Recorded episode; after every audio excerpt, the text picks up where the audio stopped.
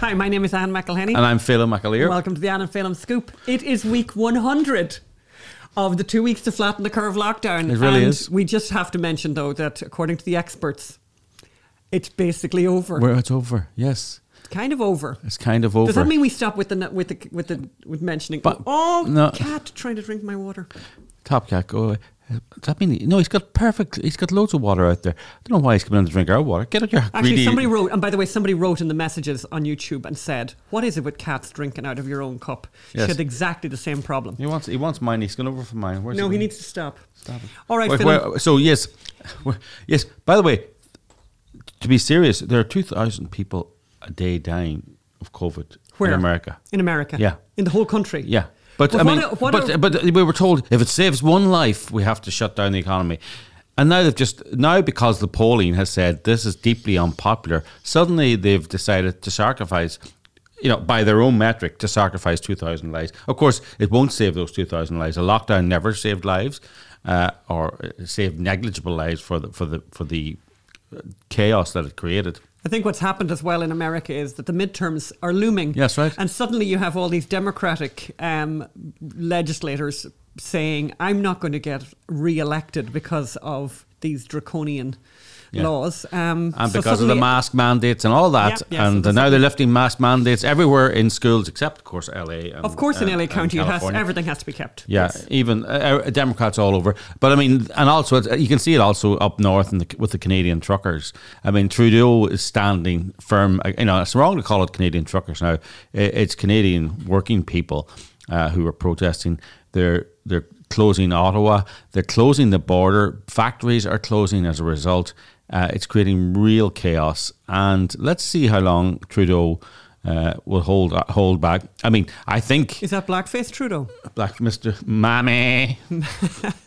Mammy. Actually, uh, that brings us on to the fact that our ne- our, our interview today well, I be want to talk a little bit more Okay. about the truckers. Uh, so, Justin Trudeau has two choices. Mammy. He has, um, he can negotiate with the truckers, but he says he will not negotiate with these racist, misogynistic, Islamophobic, uh, Trudeau-phobic people. Uh, or he can send in the the, the army basically, because I don't think the cops are going to have the capability of going in to clear that. Um, let's see. You know, the the urge for authoritarianism is very strong in liberals. The urge to crack down on the lumpen proletariat who just don't get it. As Stalin show, you know, I mean, they always go for the working for the workers first. Uh, as Stalin showed, you know, the, the, the, the, the te- that, that's where they go first. So let's see where Mister Mammy goes now. So what what else is on the show, on We have a very wonderful interview with Mr. Hollywood himself, Christian Toto, his- journalist, yeah, the journalist on his new book. Yeah, he's Um, he was a, we first met him through Breitbart.com, uh, but he's he's written a new book on Hollywood went broke and lost its soul, and an awful lot of money. So let's let's we'll listen to that later. Uh, what else? Oh yeah, this is why this next story, the, the, the, next story in the show will be. This is evidence why I do not have a DNR. I do not resuscitate order. I will never have a DNR or do not resuscitate order. In fact, if you look at my Twitter bio, it's uh, uh, all the details of my life are there, and then in block capitals, please resuscitate. I didn't even realize I was there till this week, but good to know, Philip. Just good to know, yeah. Given just that, in case by the way, and oh, also yeah. given the fact, given the fact that this awful news, by the way, just the, apropos of nothing except for the DNR thing, this awful news about about Bob Saget, really awful, extraordinary It is. story, actually- It is really a weird, Weird story. I have to. Well, say, actually, it's not really weird. It's not weird because um, when we were in Serbia. Serbia and John Shooting James My Son Hunter. shooting my son Hunter, which we're editing, we're getting cuts, we're getting we're getting to see it. When John James uh, walked into a glass door of a restaurant and cut his head, they the Serbians they gave him a couple of stitches, but then they wanted to take him for either a CAT scan or an MRI, one of those scans, scans or PET scans or cat scans or dog scans, whatever it is. And we were going, no, no, it's, you know, it's Saturday night, we got to go and party or whatever. You know, I'm not saying we did that, but we, you know, we, we wanted to get out of there, and they were very insistent that he stay and have the scan. They made him sign a form saying you're not agreeing to the scan, and then they said, when you go back to the hotel, you must be woken every two hours. And if you do not wake, you must be immediately taken to hospital. So he had to agree to get the hotel to phone him every two hours to check that he was alive and conscious. It wasn't uh, a problem actually because the manager of the hotel was basically really in love a with massive fan of John James. But, but uh, there you go. That was an exact example of why. And and the Serbians were very smart. They knew just like Bob Saget, that this man had a bang on his head. He could Terrible. be bleeding internally, even though I mean Bob Saget, John James at least had a gash on his forehead. Bob Saget had no gashes. Terrible. And and, and died. So actually, to be fair to the Serbians, you're and right. Further, Can I just? Uh, there was something else I, would, I, I wanted to say. Oh, about um, yeah. So Anne claims not to have noticed on my Twitter bio. There's a please resuscitate. We'll come back to that later, but. Um, yeah, we'll come back to that later, actually. Okay. And what do satirists do when the news is completely insane? We have a number of stories yes. on that. And just when you thought handing out crack pipes were insane, wait, wait till you see what the British and Irish governments are smoking uh, regarding energy. They they really are living in an alternative drug filled universe. And we got an amazing response, by the way, to my request for help with the, the lemon situation. Um, beautiful messages from all over the place. I've got a lot of them to read out um, of all the suggestions that you sent, but we had a winner and. Uh, we'll bring the winner to you later. But well, um, but thank you so much for that. It was really fun. I know you've got a lot of lemons.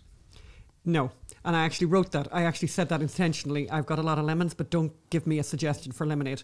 So let's go first of all over to our interview with Christian Toto, which yep. we did just a little bit earlier. So we're joined now by Christian Toto, our friend Christian Toto. Christian is an award-winning journalist, movie critic, uh, and editor of Hollywood in Toto. Uh, as also a contributor to the Daily Wire. He previously worked as a an associate editor with Breitbart, an editor with Breitbart. In fact, he I think he's one of Andrew Breitbart's first employees.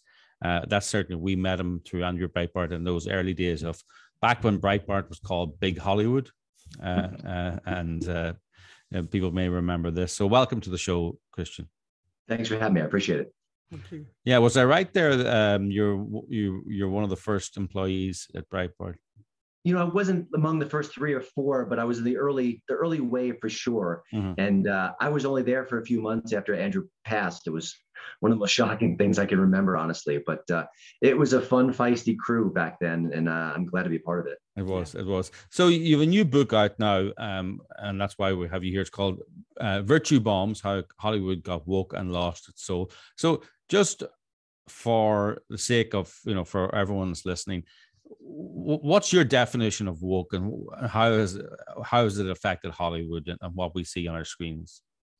I think maybe the simplest way to describe it is it's an interruption of the creative impulse that when you're writing a story, telling a joke, creating a narrative, is that it, you, you run into a roadblock. You can't do this character because he or she represents something that you don't want to do or say or share. Uh, you can't tell certain jokes because that may offend certain groups or communities. Um, you know, I, I think, and it often happens when you're watching a movie or a TV show or something where all of a sudden you go, oh, there's the lecture, there's the moment. Mm-hmm. It's woke. It, it's it's trying to send a message that maybe doesn't flow organically with the with the material in play. So I think it kind of spreads in different ways, but that's maybe the most direct example. It's it's stopping free thought, free speech, free expression from flowering. So when do you think this started? Um, you know, was there a particular moment? Was it Trump? Was it Obama? Has, has Hollywood always been woke, or it's just got worse recently? Gradual. You know, I mean, Hollywood has been liberal for quite some time. That's obvious.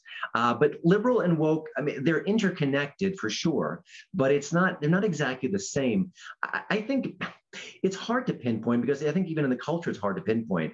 But I will say that the, the Ghostbusters reboot from 2016 was sort of a pivotal moment. I cover that extensively in the book because here is this sort of girl power moment where you took the, the all boys group and made it all female comedians that's fine. You know, you can like that, you can dislike that. But what happened around that film, it, it became a cultural issue where the people behind the scenes, the Sony, the studio, they were kind of cheering on the culture war around the film. And even journalists were basically saying, well, if you don't like this project, you might be a misogynist.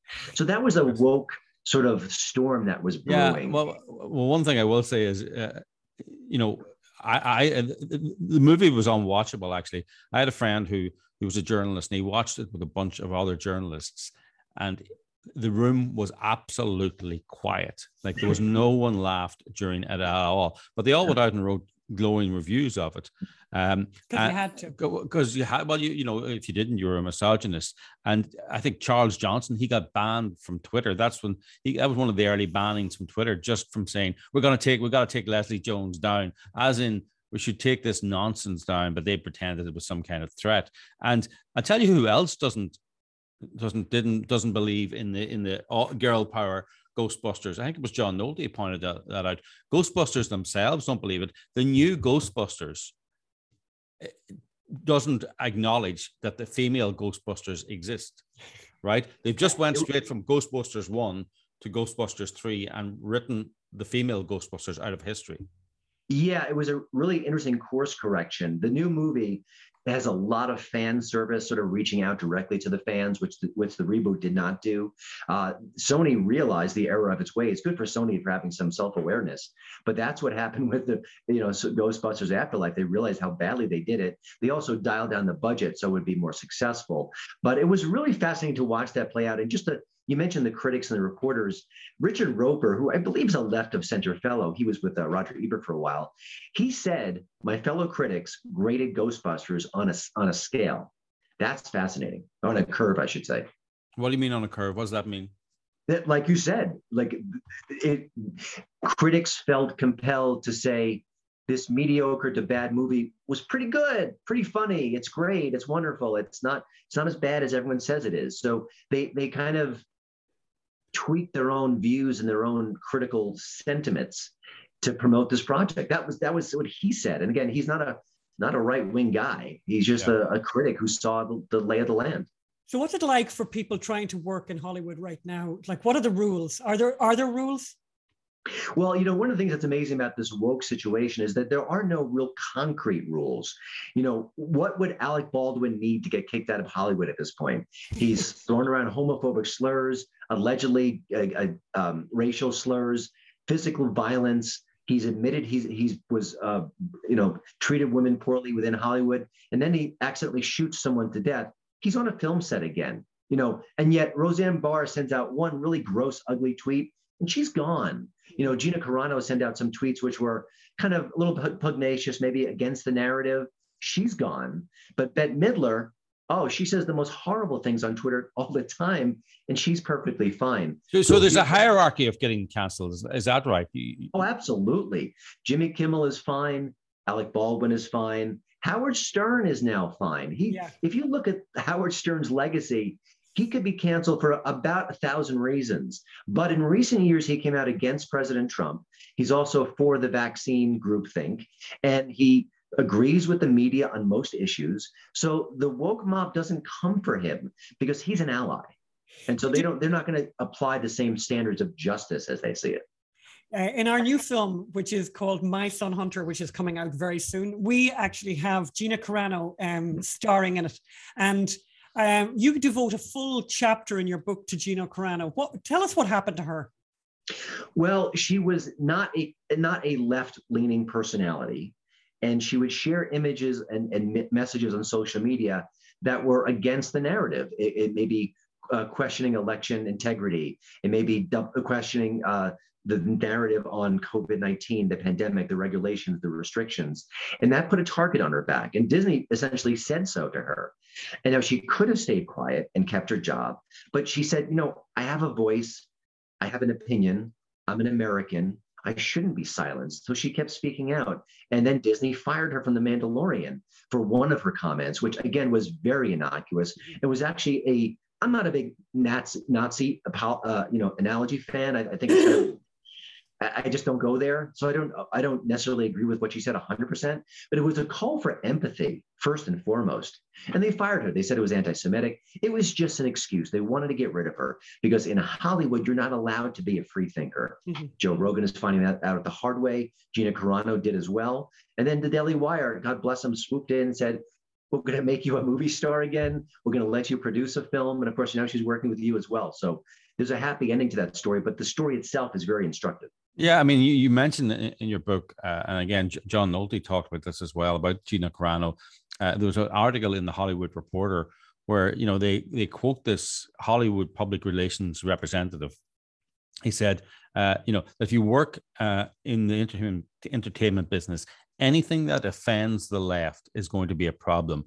And the, the same executive added, you know, as you say, this extraordinary statement. I have clients who are making an extraordinary effort to post what the social left want them to wants to see. So they're just posting stuff uh, in the hope that the, the left don't come from them, uh, pandering to them. It's uh, it's it's cynical. It's kind of shocking in a way, but it's actually pragmatic. I understand where they're coming from because they do realize that if they do say the wrong thing, or if they even even if they say nothing, they could get in trouble. Look at Kevin Hart with the Oscars. He was tapped to be the Oscar host a few years ago. Kevin Hart is a pretty apolitical fellow. He's very uplifting on social media. He's very funny and kind. He doesn't kind of mix it up and throw sharp elbows in either direction. And I'm sure that's on purpose. But because he was so apolitical, he didn't have a defense mechanism when they found old jokes of his which were deemed homophobic. So he was gone. Uh, we just want to mention to people, by the way, they can find out um, your thinking on on all the entertainment that's going on by going to Hollywood in Toto, HIT, um, online, and we'll give people the link to that. Um, I was going to say that you must watch an awful lot of TV and movies for your job, but what do you watch when you're relaxing? What do you watch for entertainment?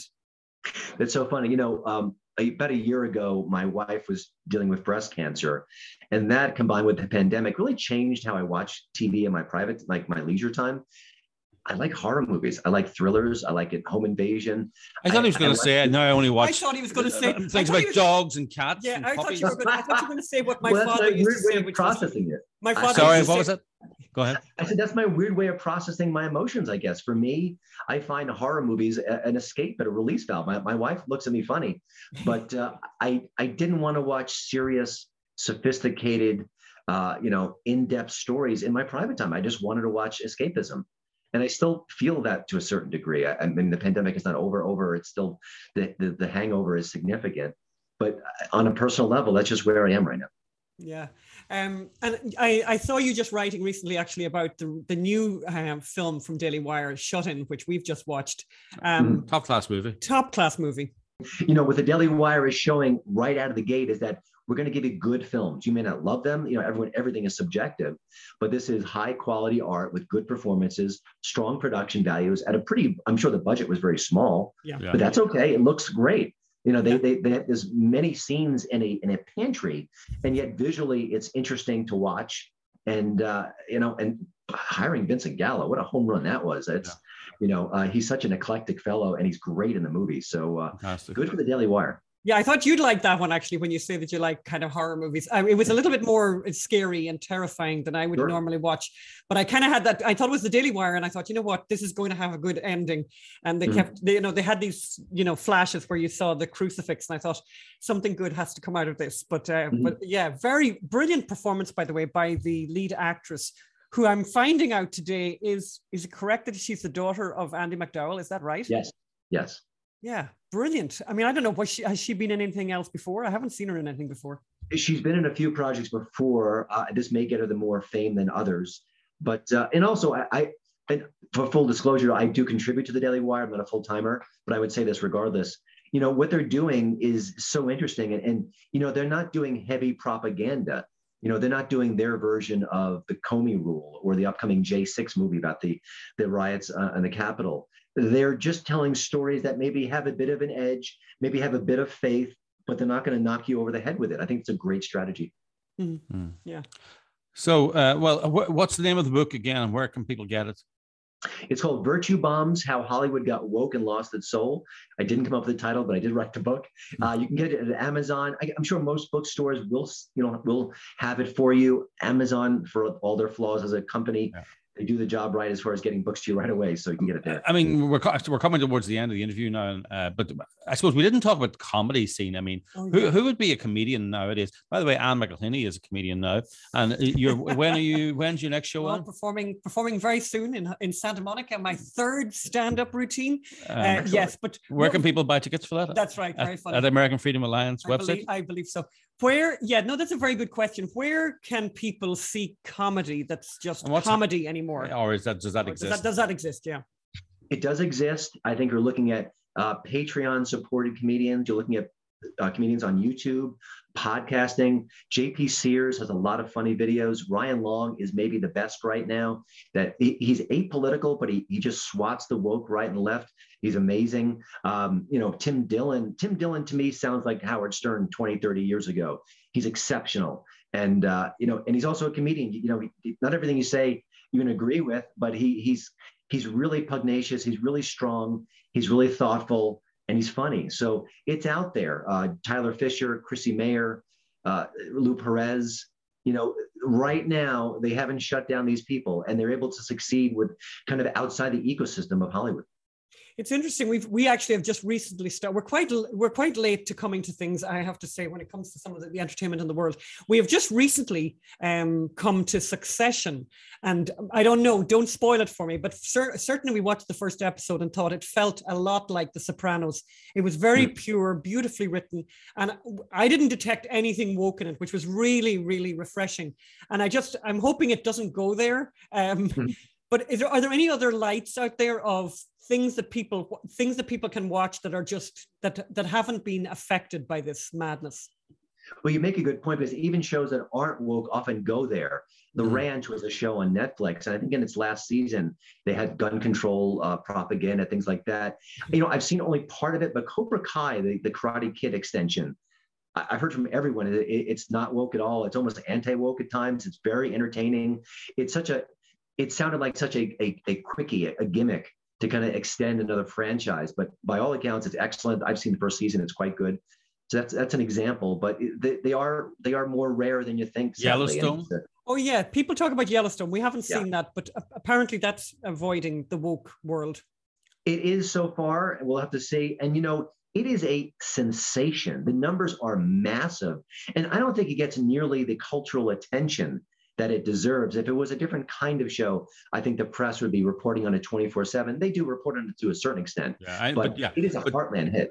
As journalists, we know the difference between reporting on something, covering something, and and you know going into depth you know you know they can cover it and write about it and you know and do one interview but then they can do is who does the costumes who looks after the horses you know what do you like to do the weekend you know uh, yeah me and my spoons you know what's your what was your first holiday you know just these kind of you know stuff on the edges that really it means you cannot open a magazine or a website where you see don't see something about Yellowstone. And they do that to their favorite people and their favorite shows and their favorite mm, topics. That is an essential point and i want to give you a quick example of exactly that. I set up a google alert for the movie don't look up. That's the netflix film about it's a climate change satire, essentially. They're trying to warn us about climate change. We, need, we must listen to the scientists. So I set up a Google alert because I wanted to get information about it. It's what I cover.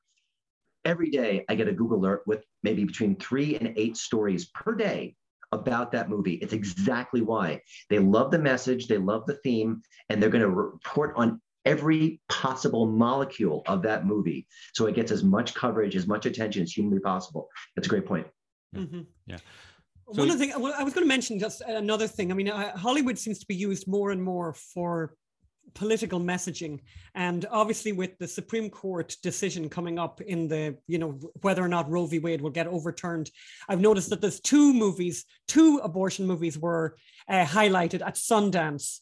Yeah, um, one's a documentary one's a movie yeah and they couldn't they couldn't so the, the janes you know two two you know the story of the jane the jane mm-hmm. collective mm-hmm. and they i mean hollywood have made a, a lot of entertainment uh, supporting abortion um, have you noticed that um, what, what, what do you think of these um, of these movies uh, I haven't seen them all. I, am very aware of it. They might been might have been a third movie at Sundance. I'm not sure. There were at least two, but there's been Plan B, which is a movie a, a year or so ago. It's been a steady stream. Um, they often get great reviews. Shocking, you know. I think that obviously the ideology of the critics comes into play here, but it's no accident. And the one movie that was on the other side of the debate, Roe v. Wade, I mean, there were tons of obstacles in that movie's way. Mhm. Um, I, I wrote a lot about it at Hollywood in Toto. So, you know, you can't just make another movie about another side of the conversation. Yeah, conversation. well, we we saw that like with that. Gosnell. We saw Yeah. that. with- Listen, we should we should. Uh, unfortunately, uh, we're coming to the end of our interview now. But you've the two questions for Yeah, we always ask all our guests two additional questions. One, we ask them if they cook, what did they cook, or if they make cocktails, what did they make? What is What are they known What for? are they famous for in their house? And we also Okay. ask about a piece of art that's important to them, that's inspiring. I am famous for my, my spaghetti and meatballs. I make my meatballs myself. I've been making for the last 20, 25 years. I was a prep cook back in the day for five minutes and it taught me how to make them. So that's sort of uh, the family Okay, what's favorite. in your here. meatballs? Because I'm rather famous for my meatballs. What's in yours? Uh, breadcrumbs, eggs, uh, Parmesan cheese, a lot of oregano, uh, garlic, fresh garlic, um, salt and pepper, What garlic meat? powder. Pretty, pretty basic, honestly. What meat? Oh, you know, I use ground bison.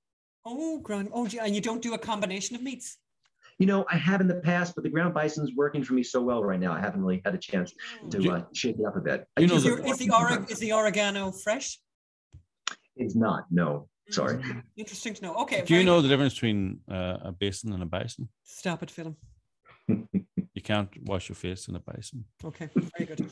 And uh, and He's laughing. He's, he's laughing. I know he's only been kind. What's and what's the piece of art that is inspiring to you? You know, it's a really silly answer. It's um, I, I'm not an art collector, even though I went to art school. But there's a song by the Monkees called "Shades of Gray," which I fell in love with as a child, and it gets me. It kind of gets me every time I hear it. I know that's not art in a typical sense, but that's my best answer. It just it connects me to my childhood, to innocence, to uh, days gone by, and uh, I can't I can't listen to it without feeling something emotional every time. I, Oh my God, that's wonderful. Um, and by the way, we noticed you you spoke very nicely about um, American Underdog, which we've just again very recently seen. Um, great film with our friend Zach Levi in it. But people can go and find out more about Christian by going to um, Hollywood in Toto, a brilliant, brilliant website, um, giving you all the latest news and gossip from Hollywood and what they're doing or trying to do. Yeah. Madness. Okay. Great. And, well, and the book, we will put all the links up to where people can get, can get the book, which yeah, is just, just, been to- just to give you the name of the book again, it's called Virtue Bomb How Hollywood Got Woke and Lost Its Soul. So thank you, Christian. Thank you, Thank Christian. you. Thank you for all the work that you two do and all your team. You've been ahead of the curve forever, and I can't thank you enough for, for doing just that. No, thank you so Thanks. much. Thank you. Bye. Bye-bye. Very, very interesting. I, I, I wonder, I wonder for the future of Hollywood. I, you know, let's see where it's going. I, you know, can it save itself? I, I doubt it. Let's see. Let's see. This story is a tragic story, but there was a line in it that really got me, and, and this is what I'm again to repeat. I have please resuscitate on my Twitter bio for a reason, and this was before this show. And Anne claims not to have known it, uh, and. Uh, This okay. Let me read it to you. A Colorado woman who had her seven-year-old daughter treated for medical conditions that she didn't have, leading to the girl's death, was sentenced on Wednesday to 16 years in prison. Should have been sentenced to To, forever in prison forever in prison. But there you go. Um, because she tortured the child as well Yeah. as killing the child.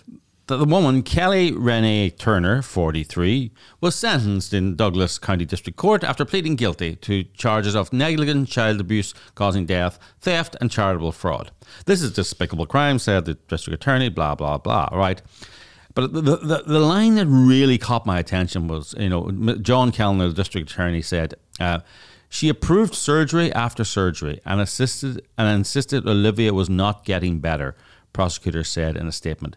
It was Miss Turner, they said, who put her daughter into hospice care Oh. and pushed for a do not resuscitate order. Oh God.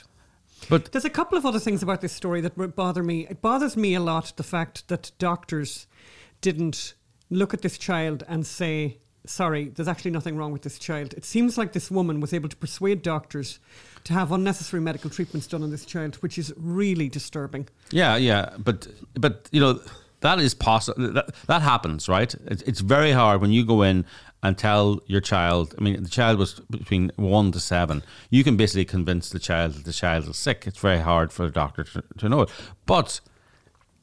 to get back to the to the to the, the reason I, that caught my attention in the story because this is not you know Munchausen syndrome by proxy, making someone else sick so you get the glory and the money uh, and the attention. It's not a particularly rare condition, but how on earth can you have a do not resuscitate order on a seven year old?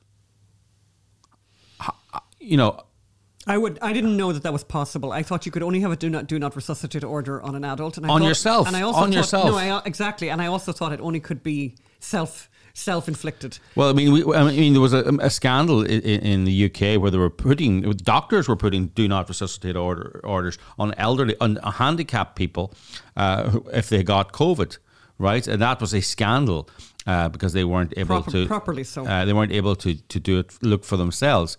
In, in Britain, there was this, these do, do not resuscitate orders on COVID, elderly COVID people and uh, handicapped people. But it wasn't the family that, that had them, and it wasn't the, the patient that had them. It was the doctors who unilaterally decided this was a scandal. But how can you decide that there should be a de- do not resuscitate order on a child?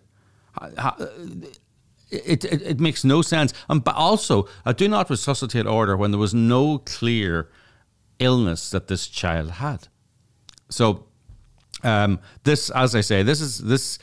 Look, I know lots of people out there probably have do not resuscitate orders and think that they're, uh, you know, they're doing the right thing and they wouldn't want to be tied up to machines. You are, listen to me now. You are allowing doctors who have lied through this pandemic to to decide whether you live or die. Uh, you know, do you trust the medical establishment now? Uh, you know, I trust several individual doctors, but uh, the one thing this pandemic has showed, and one thing the climate change thing has showed, and all the, the all the scares, and even the HIV panic, where they told us we were all going to get HIV, and it turned out, of course, unless you were a drug user, a prostitute, or a, a gay man, then you were very, very, very unlikely to get HIV. But it, we were told it was going to affect everyone because you couldn't stigmatize the victims. Look, there's politics in every medical decision, and me- medicine is getting more and more and more political. Uh, we're getting examples now where people are not getting uh, heart transplants because they're not vaccinated. So, do you want your life or death in the hands of someone who is a deeply, dip, deeply political actor? and, and is acting not for medical reasons but for political reasons. So please think about your do not resuscitate uh, actions. And Anne claims she didn't know I had a do not resuscitate. I know now, though, or Phil. a do not do know not do not resuscitate order. But you know know, uh, now. yeah, yeah, I can see Anne. You know. Doctor, doctor, what you, what, what, what's that you say, doctor? I know now, Uh, Phil. uh, the insurance, and the insurance is worth how much? You know, I think Phil would have would have wanted not Okay, to be. we're moving on. Yes. we're moving on. So satire is in danger, um, unbelievably in danger, and you know. Uh, because the news is just completely crazy, and the, the story we have from last week, which is just it just it's very hard to read this and think that this wasn't written by the Babylon Bee or the Onion. So President Joe Biden, father of crack cocaine smoking Hunter Biden, I put in that bit, will give thirty million dollars of crack pipes away for free. Um, it's very difficult to make satire nowadays. The news cycle is just so insane. So yes, the Biden administration is going to fund programs to hand out crack pipes. I mean, it's very There's, like, you know, that's Anne, an actual that's an actual safe, headline. safe smoking kits. Stop calling them crack. They're safe uh, smoking kits. Yes, they're safe smoking kits for the consumption of various illicit drugs like crack cocaine. and you know it's crys- all and for crystal meth. and it's all for racial equality. That's true. So Really? that's oh yeah, everything has to be through the, the lens of racial equality now, and they decided that it, it was uh, to help uh, people. I love the way they're so racist that only people of color um, need crack pipes. So in order to make it safe for people of color. They're going to hand them out crack pipes. There you go. And what you've got not the- another one I from have another NPR. Beauty, I have another beauty from NPR, and this is for taxpayer money, by the way, funded NPR. You know, this is what you know because there's nothing really that awful going on in the world. They're able to devote a huge amount of time to the fact that some. So this. Now look at the symbol you're seeing on your screen. So this thumbs up. Comes up is it emoji? That So the t- thumbs up emoji. Um, so there's different colors of thumbs up emojis, as you probably noticed, and there's this kind of yellow one. Apparently, that's a big problem. So some white people may choose the yellow thumbs up because it feels neutral. But some academics, by the way, academics, by the way, this is what academics do nowadays: hmm. argue, op- argue, opting out of the thumbs up white hand Oh, white- signal signals a lack of awareness about white privilege, akin to society associating whiteness with being raceless. So yeah, I mean, you know, think about that. Can I ask a question? So they asked the question, you know, NPR, which skin color emoji should you use? the answer can be more complex than you think. well, no, actually, you know, buzz off NPR and maybe report some truth and some news instead of this kind of madness. Uh, What I would like to say to NPR is, Yes. uh, and hopefully Rick can blur this out, is this racist? Phelim, don't be doing that. Is that racist? Don't do that, Phelim. Magda's not upset. Magda's all upset. Look, now. Top, look at Top Cat is looking at me. Top Cat was looking. Even Top Cat started to Shocked. started get, getting shocked. But Yes. you also have another little Oh, woke, another little woke Ah, yeah. story, Phil. You know, it's just it's it's wonderful. So yeah, the U.S. Army says that renewable energy is both beneficial to the earth and warfighters, and they're going to improve energy security and resilience of military bases.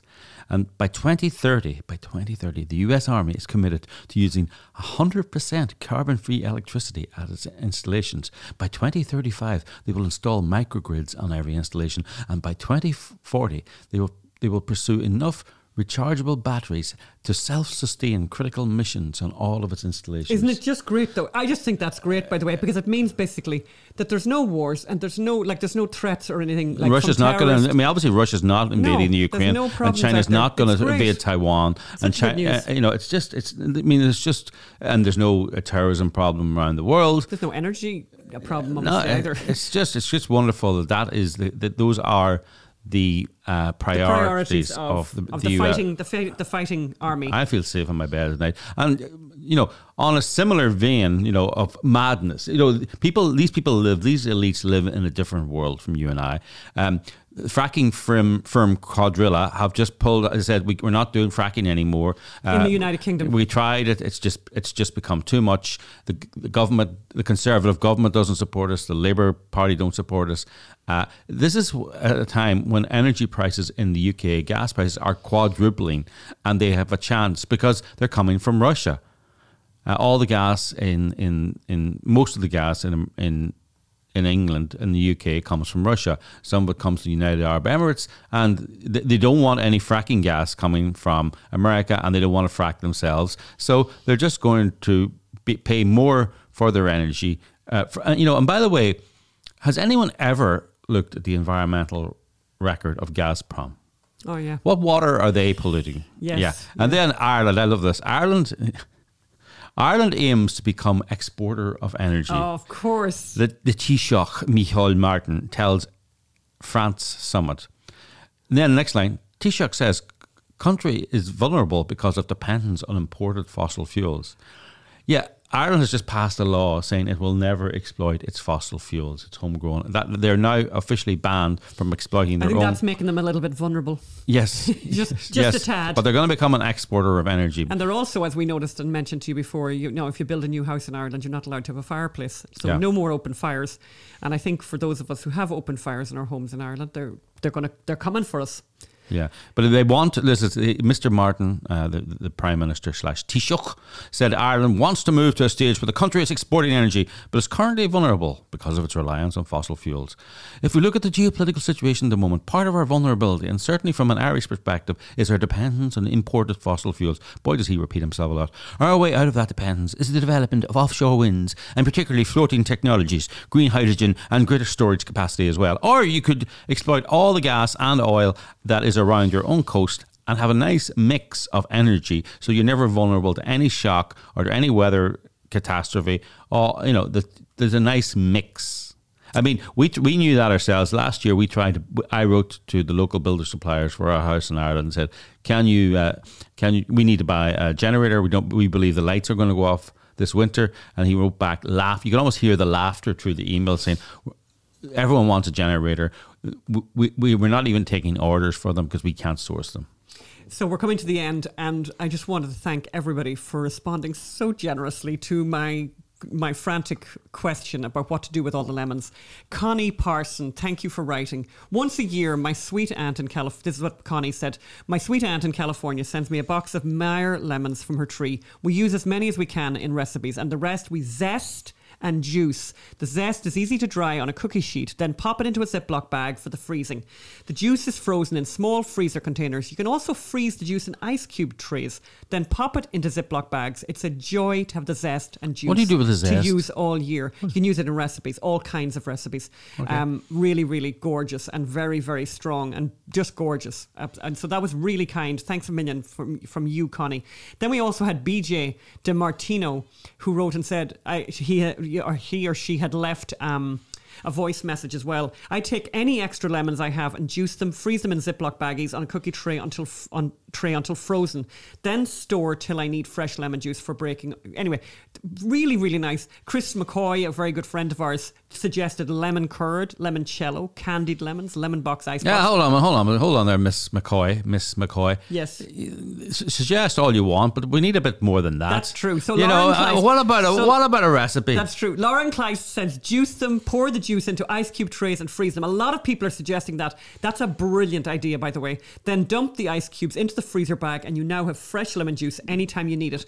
Really, But, can really I just say one thing about Miss. Miss Lauren Kleist? Yes. She then says you can even put the cubes into iced tea. Iced tea is an abomination, Miss Lauren Kleist. Let me tell you. A friend of ours. Uh, I know you had a revolution over tea, but you know, very good friend of ours, didn't- doesn't give you permission to destroy it. Go A, ahead. a friend of ours, Lumi, suggested I chop and boil them with skin and everything for 15 minutes or so and drink the juice, all very healthy. We got a great suggestion from our friend Lisa Robertson, and that's Lisa, as in Al and Lisa from Duck Dynasty, and she said make lemon drops. I'll come back to that in a moment. Libby Young, our friend in Australia, wrote and said, must get Pam's lemon bars recipe from Ali Mills. Yes, B and B was my secret shame. I'm not sure what that all, what's that all about, but lemon bars recipe. Okay, lemon, uh, loads and loads. Of, June Thornton suggested, did you know that you can wash, dry, and freeze whole lemons in plastic bags for future use? I a did not know that. number of that. people mentioned that, and I thought that was a brilliant idea. So we're going to do that. There's Imka, And our this- friend Imka said, lemons are my favourite. You can pickle them, and I see a comment above that you can freeze them, and that's a great way not pickle to let lemons. How do you? What do you? How would you pickle lemons? the way you pickle everything, Philip. I use lemon zest in pastries and pasta. There you go, by the way. There's your question answered. She Imka uses lemon zest in pastries, in pasta, in salad dressing. You can freeze some juice of it too um, if you have too much in one harvest. Anyway, she good luck and There's enjoy. Meta Meyer says lemon snap cookies with lemon zest. Uh, People said make limoncello. Anyway, loads and loads of suggestions. our friend Catherine says vodka and lemons. Of course. Nicole Comer actually from Texas says make it a centerpiece on your table. Very, and, and she makes a very good point. And by the way, so we have a winner, and the winner is Lisa Robertson, which kind of, I think most of you would have guessed that already, that I would have gone for the lemon drop, which is this martini. Really, really nice. So look what I've got done here. One thing to suggest immediately um, is to put your martini glass in the freezer before you start to make this. I just think it just adds an extra dimension. It's lovely to have it nice and nice and cold, and it looks so nice. So what I what I chose to do here for this, I made my own kind of recipe. I've looked up lots of recipes for lemon drop martini. You can, um, you know, do do it do it whichever way you like, and I'll tell you why I went with this one, um, and why some of you would like this one. Um, I used one shot of vodka. I would use one shot, the same shot, and you can see the shot measure that I'm mm-hmm. using there of lemon juice, a half a shot of Cointreau, a half a shot of agave syrup, and the agave is to kind of sweeten the thing because obviously I- the lemon juice is, is super say, super bitter. I just say how wonderfully this is filmed. That film filmed this. Thank you Oh, very no, much. yeah, I forgot I did. Yeah, Oh, yeah. exactly. And then the, and then basically, and I and I peeled off some lemon twists, shake it all about. So basically, give that a nice shake with a whole bunch of ice in it, and then pour it into your with a strainer. Pour it into your um your martini glass. The other thing that you'll notice is that the vodka I used, I put it into. I, I decided I might try and do some infusing, which is another thing that you can do with your with extra lemons. But I was infusing with some lemons and some jalapenos. To be honest with you, uh, by the I hadn't done that very long, so there was no real kick out of it. But How long do you need to do it for? I think you'd need to do it. You'd need to do it for a bit longer, and maybe even a week. By the way, but I'm going to Oh. keep you. Po- I'll keep you posted on that. I would say that the lemon drops. Look at me having a drink of it. They're absolutely gorgeous. And what I would say to people is, the way I did it with that particular recipe, it's not very. Um, it's not super super strong from an alcohol point of view. It's not like super super alcohol forward, and it's also not super super bitter um, because of the agave. And funny enough, I actually like my drinks a little bit more on the tart side. So I think if I'm making it the next time, I might leave out the agave syrup because it's pretty much not you know not that very very tart lemony That's taste. basically every which I would every really like. every recipe of Anne's. Leave out the sugar. leave out the sugar. Leave out Yes. the sugar. And, I every recipe of film is pour in the sugar. We're coming to the very end of the of the podcast, and I wanted to just bring one really lovely message we got from Jim, who wrote on uh, the YouTube channel, and basically he was commenting on our piece from last week when we had John Ondrasik on, and we played some of the song um, that John had written for us, "Song for the Innocents," that came in that we used in the film Gosnell, and this is what Jim wrote. Beautiful. Jim said, "Incredible song." It's been a while since Gosnell was released, and I watched it in Burbank the first day it came to the big screen. The first actual day was not the first day it was supposed to play. And we remember these stories since AMC was toying with us and claimed that it couldn't be shown on the first day for some mumbo jumbo technical reason that I couldn't understand. So I came back on the actual first day. It was one of the few movies I have watched in my life where I stopped breathing at several points in the story. What a movie! I bought a DVD copy, so as soon as I can find that, after my big move out of LA, I'll watch it again. Great work, Anne and Phelim. And I've written back to you, Jim, and please do let let me know. I want to know where are you moving to because maybe we'll be following you. Please remember that My Son Hunter is in the edit. Yes. We are, you know, working on every aspect of the film and color and all of that. It all takes a while. It looks amazing. You who have supported us and made this possible um, will be so proud of everything that you've done with this movie. We were so, so happy about it. Okay, Um, well, yep. So please give what you can to mysonhunter.com. Uh, go to mysonhunter.com and let's make a great movie and tell the truth. Thank you. Bye. Bye.